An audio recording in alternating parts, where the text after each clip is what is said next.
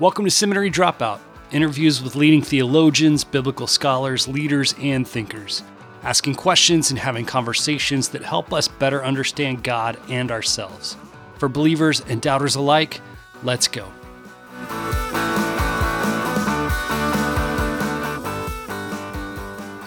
My guest today is Dr. Dale Allison. Dale, thanks so much for being on the show. Happy to be here, Shane. Well, for those who don't know, uh, why don't you just tell a little bit about yourself, your, uh, you know, where you are in life and your profession and all that good stuff? Well, I teach at Princeton Theological Seminary, and I am in Biblical Studies Department. I focus on the New Testament and early Christianity. And within that umbrella, I suppose I focus mostly on the historical Jesus and the Gospels including especially the Gospel of Matthew. But I'm also very interested in Second Temple Judaism and have actually written commentaries on a couple of Second Temple Jewish texts. Uh, beyond the field of biblical studies, there are other things I do too, just for fun. So once in a while, between heavy academic books, I'll write about something else. So a number of years ago, I wrote a book on George Harrison. I wrote a book on the, the afterlife and what might lie beyond and our reasons for thinking this or that.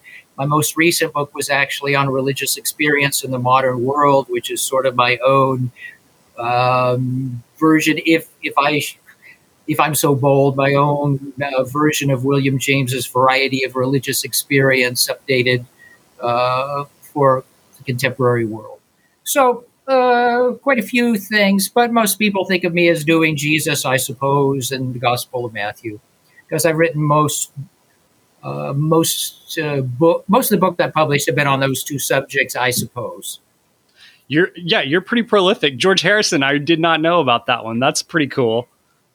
Uh, yeah, I decided I'd just take a break from academics for a year, and I uh, got to study Hinduism or go back and brush up on my Hinduism. And then I just played George all day long while I was writing every day uh, for a year. And it was uh, it was a really nice, lovely break. I've always been a George fan. I was a George fan from the beginning, the very beginning. I don't know why. And he remained my favorite Beatle so a publisher once asked me after he learned about my interest in George, "Hey, would you like to write a book on George?" I said, "Why not?" Yeah, I mean, look, this is not. I mentioned to you earlier. I'm an elder millennial, so this isn't my generation. But I think anybody who's got appreciation for music has to have an appreciation for the Beatles on some level. But you're you're right. I mean, you get you get uh, Paul. You know, everybody loves Paul. Uh, you know, some uh, people like Ringo, and some people like to hate on Ringo you know. But George Harrison, you don't hear about very much. And he is he is he still around? No, no, no. He died in two thousand one. Okay, it's been a while. Yeah. Uh, uh, he, so he smoked too much and smoked himself into a, an early grave. Uh, but you know, he was the most, if you want, religious of the Beatles. Oh, and oh, I'm just a religious person, always been interested in religion, and so that was part of the attraction uh, later on. You know, Paul doesn't do much theology. And John's John Lennon did a little theology, but it was mostly ill-considered, I think. Uh, and George was the most reflective of all four Beatles, in my judgment. That's fascinating. Mo- the most interesting intellectually, if you will, because he belonged to a religious tradition and tried to think about it.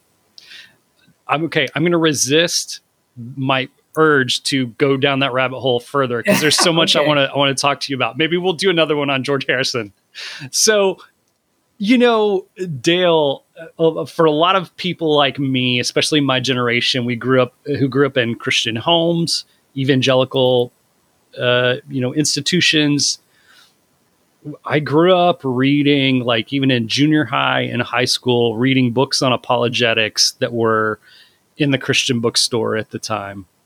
And uh, looking back, I don't know quite how to feel about those because at the time they were reassuring. They, we, I liked them. It gave me a reason to believe outside of some kind of naive faith. Mm-hmm. And, but as I got older, I looked back at those and I thought, I think I feel like they were holding something back.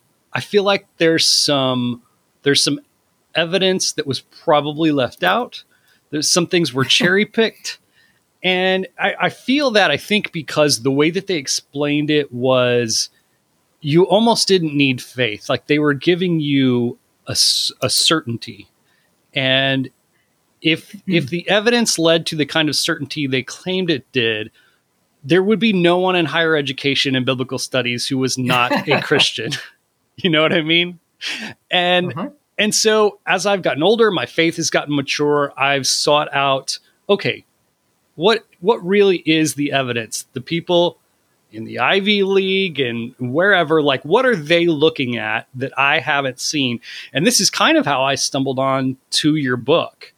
And I really I felt a real kinship, especially when I was reading um, your book on uh, Jesus and the resurrection, the resurrection of Jesus. That's the title, right? Uh-huh. Yeah, probably. Yeah. Was that? Would you say it's probably your most successful book, most well read? Oh, I book? have no idea how to judge that. It sold fairly well.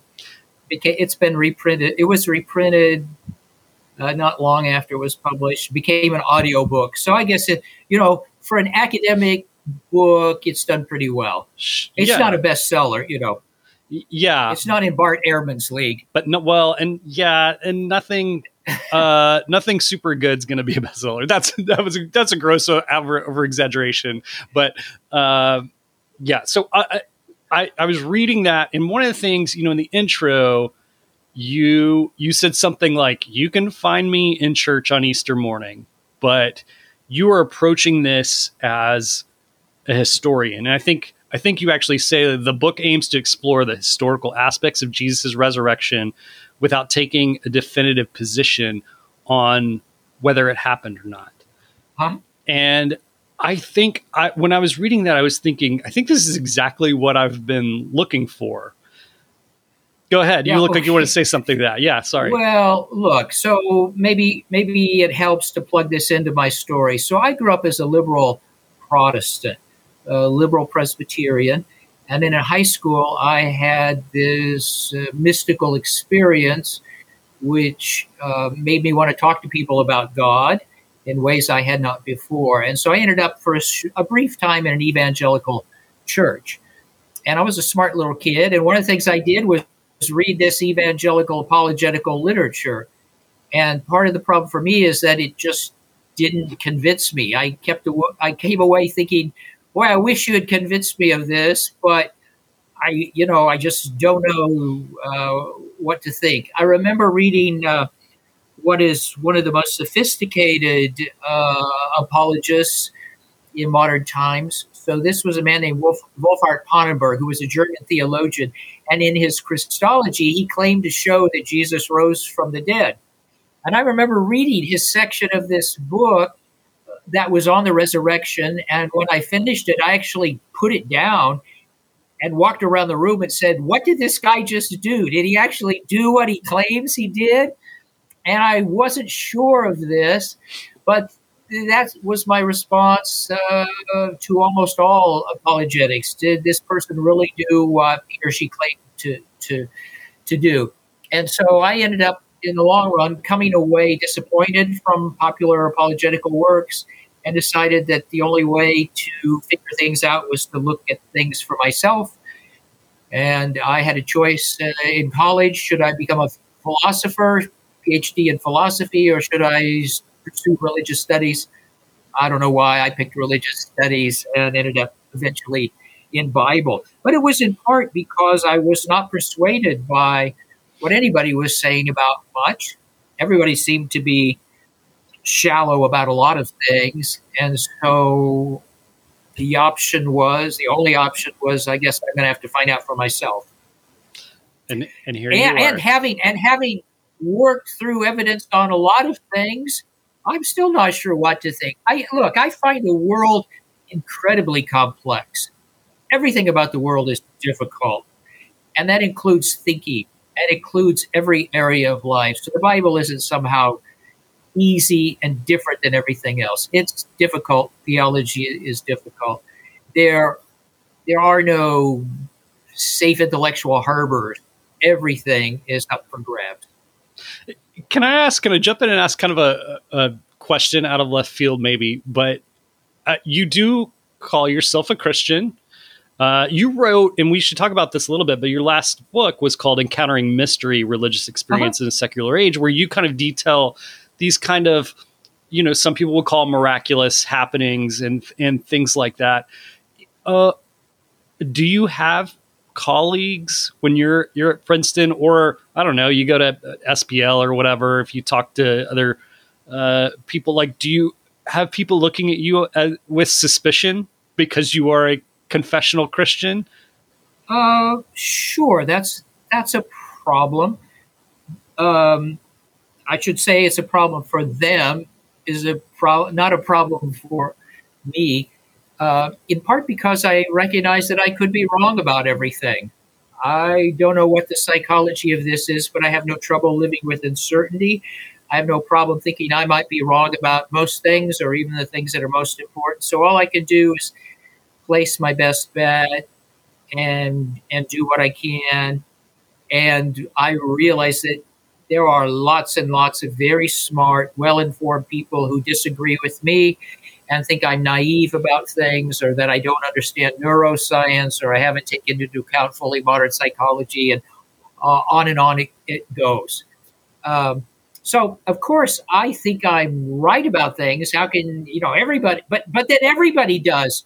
So that's a pretty worthless place to be. So I, I think eventually you just have to be Socrates and say you don't know anything and you do your best and um, maybe hope for the best. But I, you know, I, I have spent my whole life in history and it's very fragile. Uh, if you're talking about Jesus, early Christians, or you're talking about the, the origin of resurrection belief, we just have a handful of sources, right?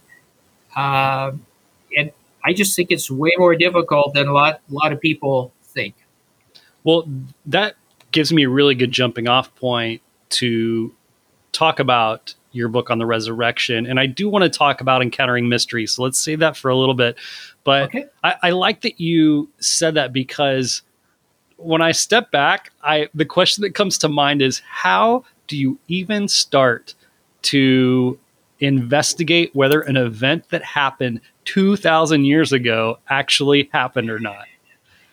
Yeah, well, it's really, really different. And one of my intellectual heroes is Origen. Hmm. And Origen, despite being a Christian theologian and a sort of apologist, was upfront and he said one of the hardest things is to show that something has happened, even if it did happen.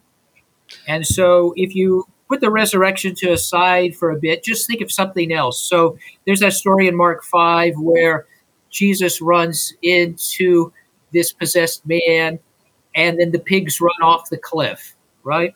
Okay. Now maybe that happened. But how can you show that it happened? all you have is one text, really, one text, and then someone who's copying that text. Matthew's copying Mark there. I at least I think so. Your one text, it's probably circa 40 years uh, after this event. You can't confirm it with anything. And it's an exceedingly odd story. So, what do you do with it? So, one of the things I'm known for is arguing that when you, when you work with Jesus or try to reconstruct Jesus, the safest place is to look at repeating patterns and themes because it's really hard to authenticate any single saying or single event. And the pigs going off the cliff uh, is one such event. Now, it's conceivable that in the future archaeologists might find a pile of pig bones, you know, below a cliff, and they might say, okay, here you go. But, you know, you could respond and say, well, there was a pile of pig bones there, and someone created this story to explain why the you know the pigs were at the bottom of the cliff. You know, it, it, it's endless. So all you have are are bets, and you can do your best. And it, but it's really hard with individual sayings or individual events. Now, sometimes you can do this I think the evidence for Jesus having been crucified is overwhelming. and I'm not a Jesus mythicist. Uh, but unfortunately, most of the things in the Gospels aren't like that. You know, you can't find them in Josephus, and you can't find most of the stuff in, in Paul, for example. You you just have have the Gospels. Yeah. And the writers know each other or are familiar, I think, with uh, texts that came before them. Matthew, I think, knows Mark. I think John probably has at least heard all three synoptics hmm. before he writes. So you don't have independent witnesses sequestered by a judge, right? And they never talk to each other and, and, and so on. Anyway, the point is just to agree with you and to agree with Origen that this is a really hard business.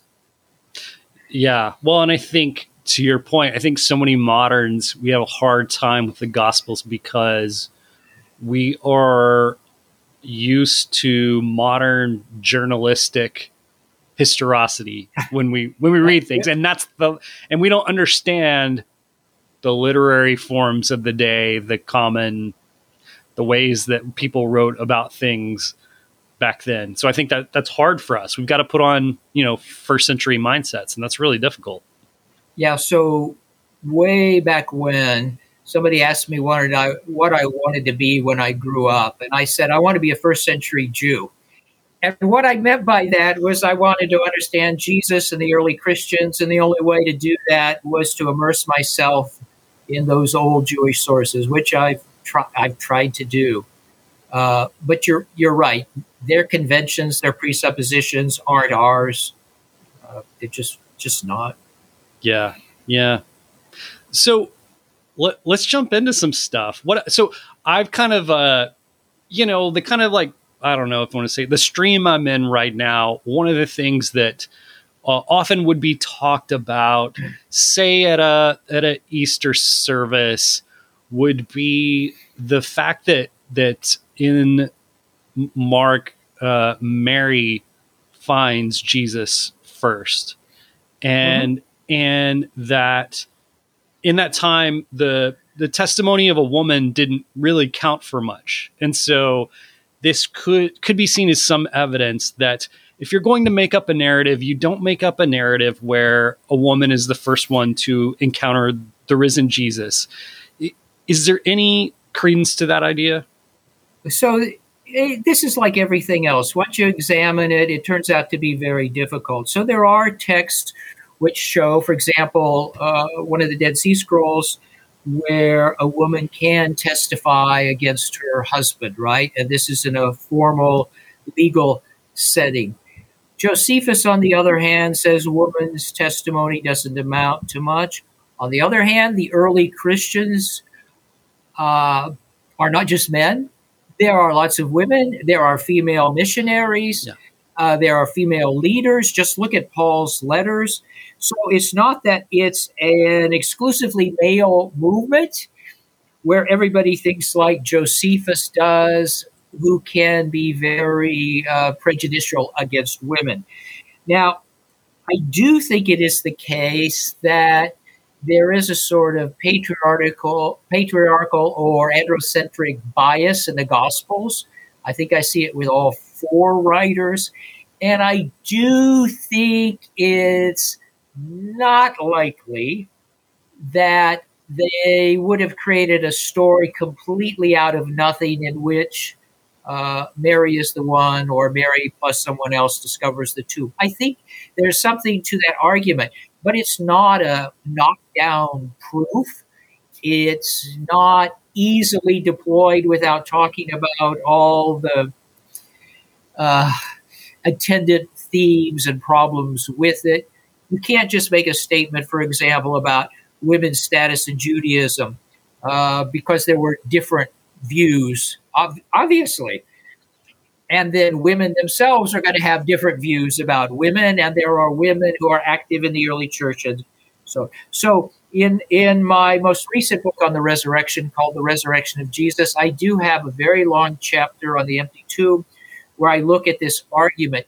But it's probably ten pages long, and when I come to a conclusion, it's tentative. Yeah, This is there's some weight to this, but you know that's all you could do in my in my judgment. So, uh, yeah, there's something here, but it's more difficult. You have to be more cautious than people typically are when they deploy this argument. But I think your your summary there was is it essentially am I hearing this right that if you were to concoct a story from scratch, that's to convince people of a narrative, that's probably not the best way to go. Yeah. So, okay, I will say yes to that and then say, but then I've written a lot which qualifies and yeah modifies that. But okay, at the end of the day, yes, there's something to that, I think. Yeah. Well, and I mean, again, part of what drew me to your work was your humble approach. Like, how do you? And I think the answer to my question, you know, how do you how do you decide something happened two thousand years ago is humbly, right, modestly. Yeah, but but there's um there's an issue here. So Christianity is controversial. It's always been controversial, so it's always had its opponents. People are always attacking it, and so you understand the apologetical apologetical impulse, which is okay, you, you think we're wrong. I'm going to prove that we're right. I just think that proving that we're right is way more complex than uh, any book I've ever read on the subject. How about that? Well, okay, so I was going to kind of save this to the end of the wrap up, but I think we're we're diving it too heavily, and it gets into in your book doesn't the resurrection of Jesus. Your book doesn't dive into much theologically, but if you're talking about the resurrection, you can't help but butt up to a little bit of theology. And yeah, uh-huh. and it's got me thinking about just the nature of faith. And I am a big proponent that uh, doubt is not the opposite of faith. Certainty is the opposite of faith. And I don't need, uh, I don't need historical certainty that the resurrection happened. And that's good because we can't get it. We can't get it. And I don't I don't mean that I don't I do believe that it happened. Uh, I affirm it, but by a lot of Christian apologists, I feel like the idea is that our brain is going to get us 99.5% there and then throw a little faith on top and there you go it's 100% and you're certain and I I don't need that. I need I think what I need is to be able to say is it crazy for me to believe in the resurrection? Like am I did I have to check my brain in to believe in the resurrection? And if the answer is no, then that's good. I'm I'm okay with that. I can still I can affirm the resurrection uh-huh. and say because I think there's two I, Dale I've found in my life that among Christians there's there's two ditches, one on either side, and one is one says, yeah, we can get absolute certainty about this, and it's it's that you know you're the the brain will get you 99.5% there. You barely need to have any faith right? And i found that that is erroneous. Now the other side says um, you just got to believe. Like forget whatever the evidence is. You just got to believe. And I can't intellectually do that. And it makes no sense to me why the God who gave me a brain would want me to turn it off to believe in him. So I, I agree completely with that. And I would say that it's not a question of what we should or should not do theologically. At least speaking of myself, I am full of doubt. I have questions. I'm a modern person. I was given a secular education. I know about the history of religions. I know about other religions. I have really smart friends who are reductionistic materialists. So, how can I be confident w- with the world I live in and the education I've been given? Uh, all I can do is do my best and recognize that this is just really hard stuff, right? Yeah. Yeah. Uh, but I don't. I I think that the people it's okay let me let me put it this way i find it hard to think that people who say all you have to have uh, is faith um, have read kant or Hume. Uh, now, Kierkegaard had, and he, he was into faith, but I'm just not that person. Yeah. I, I'm just not. I just have so many questions. It's like I was handed this faith, and then when I took it out into the world, when I took it out into the post enlightenment world, when I took it out into my secular world, I was simply bombarded by a million questions. And I'm still trying to answer those questions and figure it out. And it's sort of this is how the process sort of works in my own mind. I'm handed all these beliefs, and then I spend my my life looking at them and say, I don't believe that one anymore. I can still believe this one. I don't know what to make of that one. Right? So I'm always sorting through what I was handed. And I think that's what we do with everything. Uh, that, that's part of our education. We go through life and we find out what we were taught correctly or what we were taught incorrectly. I was taught all sorts of things about history that were one sided or biased or turned out to be false and so on. You just go through and you correct. Uh, I, I don't know how you do anything else with your religious tradition. And it would be amazing, wouldn't it, that I just happened to be born into the right tradition that's 100% true? That's just bizarre. It's also the case that most people historically have the religious beliefs they do for the same reason that they have the political beliefs they do, which is parental affiliation. Yeah. That's just a fact. It's an overwhelming fact. It must mean something. Yeah, that's right. I, I find that uh, I have a lot of these people in my life who they grew up uh, they grew up in a, maybe a small town or a rural area, and so yeah, they they adopted the political affiliations of their parents. Uh, uh-huh. Then, as an adult, they moved to the big city, and then they just adopt the political affiliations of the big city. I'm like, you're doing both the same thing here. Like, you didn't. Uh-huh. There's a lot of searching there, but I think you know back to this. I think that one of the convictions I have is it's it can't be true just because we want it to be, and so then we get to say, well, then let's let's look at the evidence. And I shouldn't be afraid to look at the evidence, whatever whatever that is.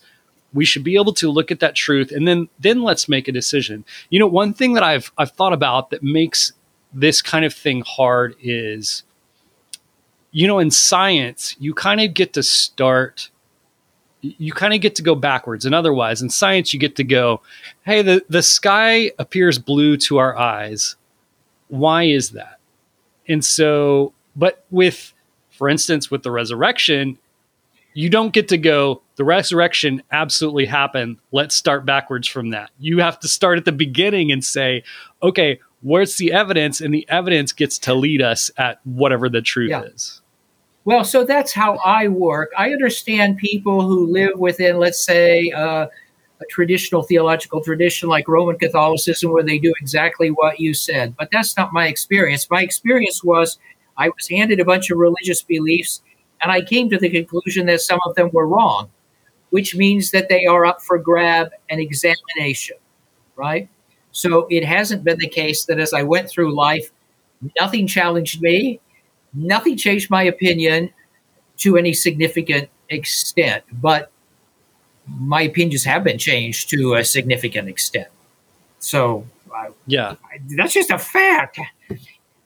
Well, so and I don't I have to live with it. I, I don't know about for you, but for me, when I have changed my mind about things, I often discover a more beautiful God. If I can be real theological, you know. Okay. So, so like I was handed a belief of like eternal conscious torment, and started to really look at that, look at the testimony of Scripture, and and came to a different mm-hmm. belief on that. I I like this God better, and I don't think and I don't think that I just I don't think I was biased. I don't think I just you know made a different decision and then justified it. Although I guess we're all biased in in some ways, but to me the searching has been really rewarding in that regard. And and I get that there are some people for whom that searching has been painful. They've they've found the truth mm-hmm. in a mm-hmm. really painful way for for whatever reason because they had their worldview is upended and that can be uncomfortable at sometimes. Yeah, well, so I I agree with you part of my own story is I was raised as a liberal Presbyterian, and nobody was telling me you have to believe this or you have to believe that. Maybe it was too lax, too laissez faire, whatever. But uh, I never was part of a system where I felt afraid if I stepped out. Nobody was yeah. telling me if you ask that question, you'll go to hell. Nobody yeah, yeah. said that. Yep. Yep. So, uh, uh, so my wife did grow up as a very conservative Baptist, and she has a very different experience than I do. It's been much, much harder for her to become liberal about some things than than me. Heck, I started out liberal about some things, right? Nobody actually told me what I should believe about the Bible in my liberal Presbyterian church. They read it and they told us we should read it. They preached sermons, but they didn't tell us that it was infallible, inerrant. They didn't give us specific doctrines about it. And so I guess I have felt free just to, to think about it myself. But I, I know from talking to my wife, uh, it was very different for her. Yeah, yeah, yeah. And you, you know, I still have I still have convictions about the nature of the authority of the Bible, but I still have a lot of freedom there. Like, like I still uh-huh. that doesn't mean. So, for instance, well, and this will this will relate to something else about the resurrection stuff. To me, to me, Christianity hinges all on the resurrection, and if if the resurrection happened, then that means all manner of things are possible and beautiful and can be made new. Mm-hmm. If the resurrection didn't happen, and I mean in a historical sense, and with all due respect to people who find a way, that the Marcus Borgs of the world who would call themselves Christians but don't affirm the historical resurrection, uh, it doesn't make much sense to me. It kind of, I kind of, I lose it all if, if the resurrection wasn't true. Um, now I forgot where I was going with this. we were talking about. Well, if I don't know where you're going, I don't know how to respond. No, no, yeah, right, right. Um, no, I don't know. I'm I'm not going to get it back, but uh, but I think, but one of the point, what the original thing I wanted to say about that was, um, oh, I know what I was going to say. If the resurrection's true, then it's okay to me if, for instance, the story about, you know, it, Jesus walking along and picking up a fish and it pulls a coin out of his mouth. Um, you know, it's all right if if that's not historically true. Is if the resurrection's true, then the other thing cannot be true, and that's not really a huge deal to me. You know what I mean? And so, yeah. and I can still have some kind of uh, theology of the authority of Scripture and hold to those things at the same time. So this gets into very difficult areas that I don't think we want to enter with the time we have left. But yes. I can say this I sometimes think of my high school algebra class. And the teacher told us that when we found errors in the textbook, we should let the teacher know and uh, he would uh, send them in to the author or the publisher. And in the next edition, they, they'd clean it up, right? And he'd been doing this for years. And every year, his students would come up with more errors or more mistakes. Well, from one point of view, that's instructive to me. We still learned algebra. And the students who learned uh, from edition one, which had even more mistakes than my edition did, right? So you can learn all sorts of things, even if your text isn't infallible, even if it's not in error, even if it needs to be corrected. Now, you know, that's a very rough analogy, but it occasionally occurs to me that yeah, you get you don't need an infallible book in order to learn math, right? Mm-hmm. So why do I need an infallible book to learn religion or to learn Christianity? Yeah. Uh, but also, I would say that I know of no creed which says, ah, you must believe in Matthew 17 and the story of the coin and Peter and the fish. Mm-hmm. So the creeds actually get something right, which is there are some important central things that matter more than others. and Yeah. we're going to pick them out and focus on them. So I like that general principle.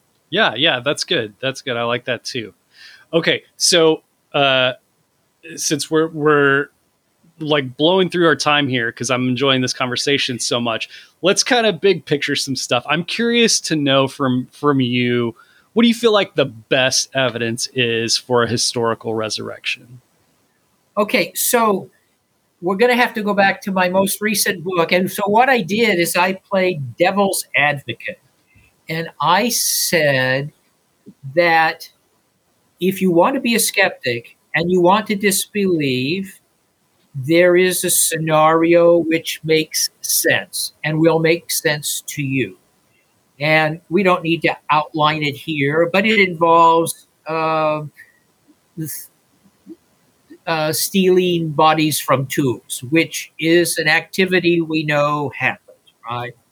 So if I were a skeptic, I wouldn't say the story of the empty tomb is a legend. I'd say it's historical and the body was stolen by thieves and Mary Magdalene found it. And then she and maybe some others had what you would call bereavement visions, and bereavement visions are all hallucinatory, and you get it started that way. Okay. But I also said that the details of this story have no precise parallel to me, uh, not just in antiquity, but across time. And so to, to, to put it in brief, I said if you want to be a skeptic, you can be a skeptic and keep your mind, your brain. And if you want to believe this, you can you don't have to leave your brain at the door. You can do this also. But I said just on plain historical grounds, you're not going to be taught which way to go on this. I think that the historical data has to be configured within a worldview, which involves all sorts of things that history can't give you. It has to do with whether you have any reason to believe in a God or what son of God, whether you think uh, that miracles or strange events are possible. It, it depends on all sorts of things. So this is an anti-apologetical move. Apologetics is here we have history, and on history we can build our foundation, and then we can construct Christianity on the basis of this. That's Mm. not how I see Mm. it. I see Christianity as uh, a worldview, a language of discourse, and the resurrection is part of that. And the meaning of it and the reality of it are construed in terms from this larger worldview. So I'm not a foundationalist with regard to the resurrection. Hmm. So that's how I think I would respond to, to your question. Um, I don't think history can give you what you want or need if you're looking for a worldview. There are so many more things that go into that. And it's your worldview that's actually going to interpret the historical data for you or tell you what you should think rather than the other way around. Sure. Yeah. I don't I don't disagree with that. At the same time, I think for instance, if you had said and if other scholars had said um you know, in a Jewish worldview, first century Jewish worldview, it would be perfectly consistent to say for people to say, for Jesus followers to say, he rose from the dead and mean that in a metaphorical sense. You know, Okay, so I, I don't see any evidence for Jews using resurrection that way with stories like Mark 16 or John 21 or John 20. I don't see that. So maybe resurrection in Ezekiel 37 is a metaphor for natural restoration. Mhm. But that passage is also given a very literal understanding later on by Jews. And I think the view that you have in the Talmud, which is that resurrection involves bones and the Mount of Olives splitting in half and bodies coming out and so on, I think there was a lot of literalism uh, back then. So that's my own historical uh, take on this. But going back to what I was trying to say earlier and worldview, you have to think of this. If you're a modern apologist and you're trying to show Jesus rose from the dead or that God raised Jesus from the dead, that's very different than Peter in Acts 2 and 3. In Acts 2 and 3, Peter is speaking to a Jewish audience.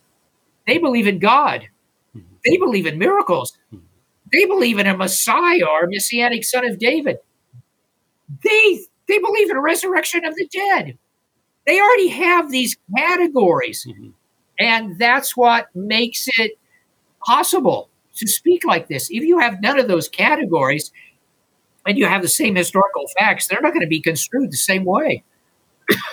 yeah, yeah. So I guess my point is if you say, if we, if we look at the evidence and we say, we don't really think that the, the early followers believed in a literal resurrection. That would not, that wouldn't disprove a literal resurrection, but it's pretty damning, I think. It, it, but, but I don't think they did. No, that's what I'm saying. That's what I'm saying. Like if you had gone through and said all those things, and you and like if it makes it incredibly uphill battle to believe in a literal resurrection, then we could follow. We could follow that, right?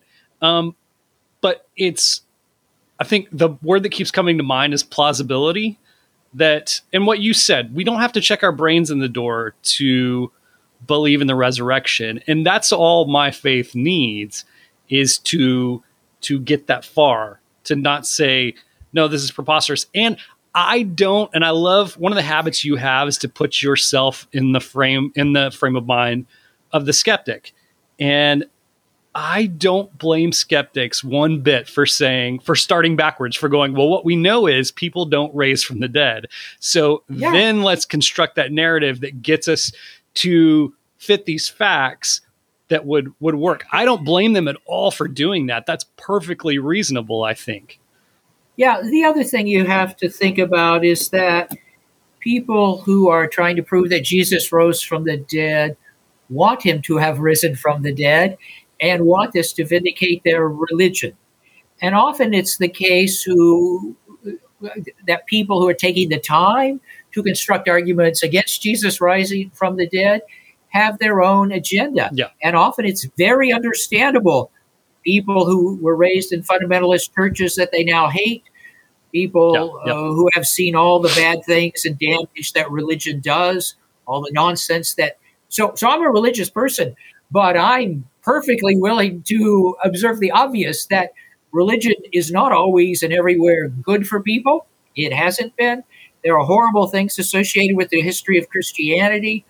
There are things about current Christianity that make me cringe, and so on and so on and so on. So I understand somebody who says, heck, I don't want this guy to rise from the dead. That'd be terrible. Yeah. Right? Yeah. Yep. Yep. Yeah. Yeah. Well, in the time that we have left, tell me a little bit about uh, encountering mystery. So my understanding is you you cataloged all these kind of mystical uh, events and work them out, uh, you know, dis- discuss them, and yeah. some uh-huh. some uh, fit into a perhaps traditional Christian worldview, and some don't.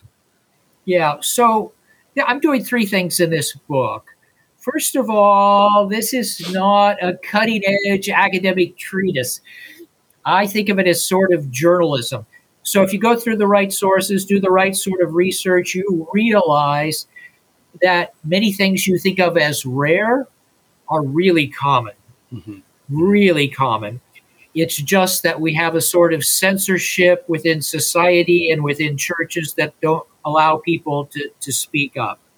So, in this book, uh, I report on how common it is for people to run into ostensibly evil spirits or wicked forces or satanic uh, oppressive powers and, and so on. Secular people, people who have no religious uh, inclinations at all. I also show how common mystical, transcendent experiences are, how common it is for people to run into some force or to think they've run into some force that is loving and compassionate and overwhelming, and they end up thinking that's what reality is all about, right? I've also, I, anyway, I, I've looked at experiences surrounding deathbeds, not just near death experiences, but visions at deathbeds and so on. So, the, what I'm doing here is just say look at these experiences. When you look into them, they are everywhere. People are having them, whether they're religious or not, whether they fit into a theological program or not. That's the first thing the book does.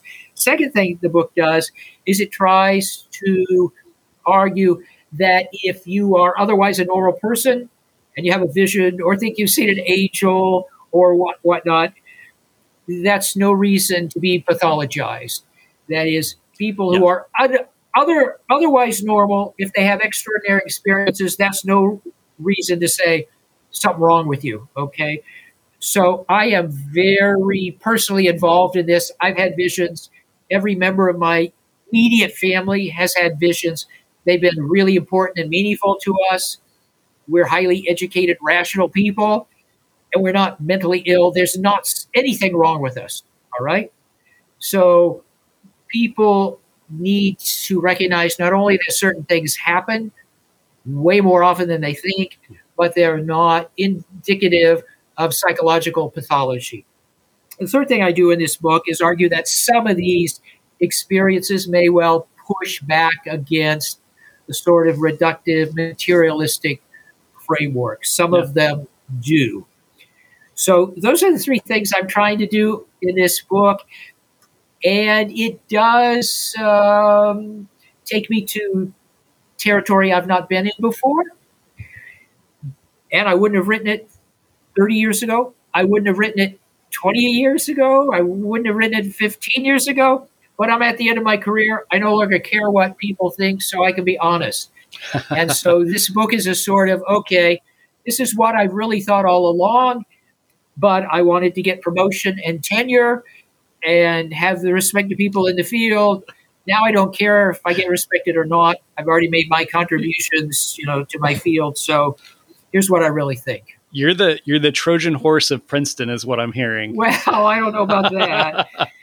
That's uh, hilarious. No, I I do I do have a um, I do have a strange worldview, and it's a it, it exists apart from my Christian theology. In other words, I personally think, maybe I'm wrong. I need to be humble. I personally think that apart from Christianity, the Bible, my theological tradition, people sometimes see the future. I think clairvoyance is real. I think some visions are they're they're not just internally generated. They're not just hallucinations. Sure. I think there's something really interesting going on with many near death experiences and so on. So I have a, a strange worldview which exists apart from my Christian orientation. And my approach in this book is just to be empirical and to say, look at what's happening to people not just in Christian circles, where this is also cross temporal. That is, I'm looking at experiences that you can document down through the centuries in different places and saying, what do we make of them? Yeah. You know, I, I, I, there's part of me that really loves that stuff and honestly kind of feels like Christians should be the ones kind of more investigating that stuff um, because I, I feel like oh, there's been too much. Uh, there's been too much of a myopic view within Christianity, and uh, for instance, you know, a lot of times when people see their dead relatives, uh, a lot of times in conservative Christianity, the go-to move is uh, no, that can't happen because they're either in heaven or hell, and yeah. and so that must have been demonic. And I just I don't know that that move is necessary. I, I don't know, and I think that sometimes, look, I love and appreciate Christian theology, but a lot of times, what Christian theology does is it says, okay, from Scripture, we're given this one puzzle piece, and and that's all that Scripture gives us. And what Christian theology often does is it says, okay, here's the puzzle piece. Here's what that next puzzle piece that would go into that puzzle piece should look like to fit into it. And that's that's fine, but often we become way too dogmatic about that part of it. And I just I just find that unnecessary. Now, and, and I also feel like, okay, if we're if we're Christians, if we believe in uh, good and evil, and if there's a some kind of spiritual demonic realm, I, I feel like the test of that would be okay. When you saw that loved one, did it bring damage and destruction into your life? Mm-hmm. Uh, I don't know. Did that apparition tell you to hurt yourself or something like that, or did it bring you comfort? Did you feel love yeah. from that? I don't. I don't have a way to make uh, Satan an arbiter of bringing love and comfort into someone's life. No, uh, so I understand that argument and I agree with it, but I would go further. You said it's unnecessary to invoke demonic explanation for certain things. I think it's often terrible. Not just unnecessary, but terrible. And you can invoke Satan for anything you disagree with, anything you uh, hate, and you can't confirm the argument. It's just a unverifiable assertion, right? So this is one of those things Karl Popper uh, speaks to. You know, what is what good is this empty assertion for which there is no evidence pro or con? It's just your your assertion. It's demonic because I don't like it. That's not an argument. Yes, but uh, you are right about evangelical Protestants in that if you look at opinion polls, they are the group that report the fewest paranormal, mm. Mm. Uh, unusual, strange experiences. And I am certain it's not a reflection of their experience, it's a reflection of what they feel comfortable to report. So, right after the Reformation, Protestants decided that when you were dead, you were in heaven or hell. So Protestants didn't know what to do with ghosts, right? Roman Catholics could say, "Oh, well, that's so and so in purgatory. We can we can fit ghosts into our our scheme." But Protestants said you can't see ghosts anymore. So the Protestants said, if you see a ghost, it's either a demon or you're hallucinating. There's something wrong with you. So lo and behold, Protestants start reporting a lot fewer ghost stories because who wants to say I'm possessed by a demon or hallucinating? I'm a heretic. Right? Yeah. But Roman Catholics, they can still report these. I've, I've run across old sermons within the you know the first few decades of the Reformation where Protestants say, "Hey, nobody in our neck of the woods sees ghosts anymore." I know better. They're still saying ghosts. They're not reporting them. That's what's going on. I find all of that so fascinating. You tell a story in the book, or you recount a, uh, like a study that that some group did where they were going to people who had lost loved ones and saying, "Did you have you seen them? Have you oh, have yeah. you apparition?" And like only like one out of I don't know hundreds said yes, and they were they were kind of confused, and so they go back and they say, you know, a perfectly reasonable person can have the. It doesn't mean you're crazy. It yeah. doesn't mean you know. And then all of a sudden they're like, okay. And then there's all these other stu- other experiences all of a sudden. So that that particular study, two percent of the people involved said yes. I've been in contact with my dead spouse. After they went back and said this doesn't mean you're mentally ill and so on and so, it went to fifty percent. So that's just a terribly revealing fact about modern life and what we know about the world. If you phrase questions in the right way or convince people that you're open minded, mm-hmm. you get the stories. If they think you're not open minded, you do not get the stories. So I get lots of stories. Other people don't get any stories. Yeah, yeah. That's so fascinating. I, I love it. I love it. Okay, well, Dr. Allison, this has been such a treat for me. Thank you for your work, your scholarship. I have to say, the research you did for the resurrection of Jesus is mind boggling because every page is like a third citations. You really get your page count up that way. well, I wasn't trying to get my page. I know, I know. I'm giving you a hard time, but it was impressive. It's just, it's just that this topic has fascinated me for so long. So I've tried to read as much as I can. That's it. I'm actually unhappy with the book because the the print's too small. I don't like it. Oh. I wish they'd made the book longer, but then it would cost more, and that's what the publishers are all about. They can charge more then. Come on. well, I'm, I'm not in charge of that part of the business. I write the book, and then it's out of my hands. Well, Dr. Allison, it's been a pleasure. Thanks so much for joining me. Thanks. Uh, enjoyed speaking with you. That's all for today, friends. I hope you found something helpful. Remember to rate and review the podcast wherever you listen to it. You can support Seminary Dropout by going to supportseminarydropout.com. Remember, all past episodes, 200 plus of them, can be found at seminarydropout.com. You can find me on almost all social media channels. My handle is that Shane B. All right, friends, I'll see you next time.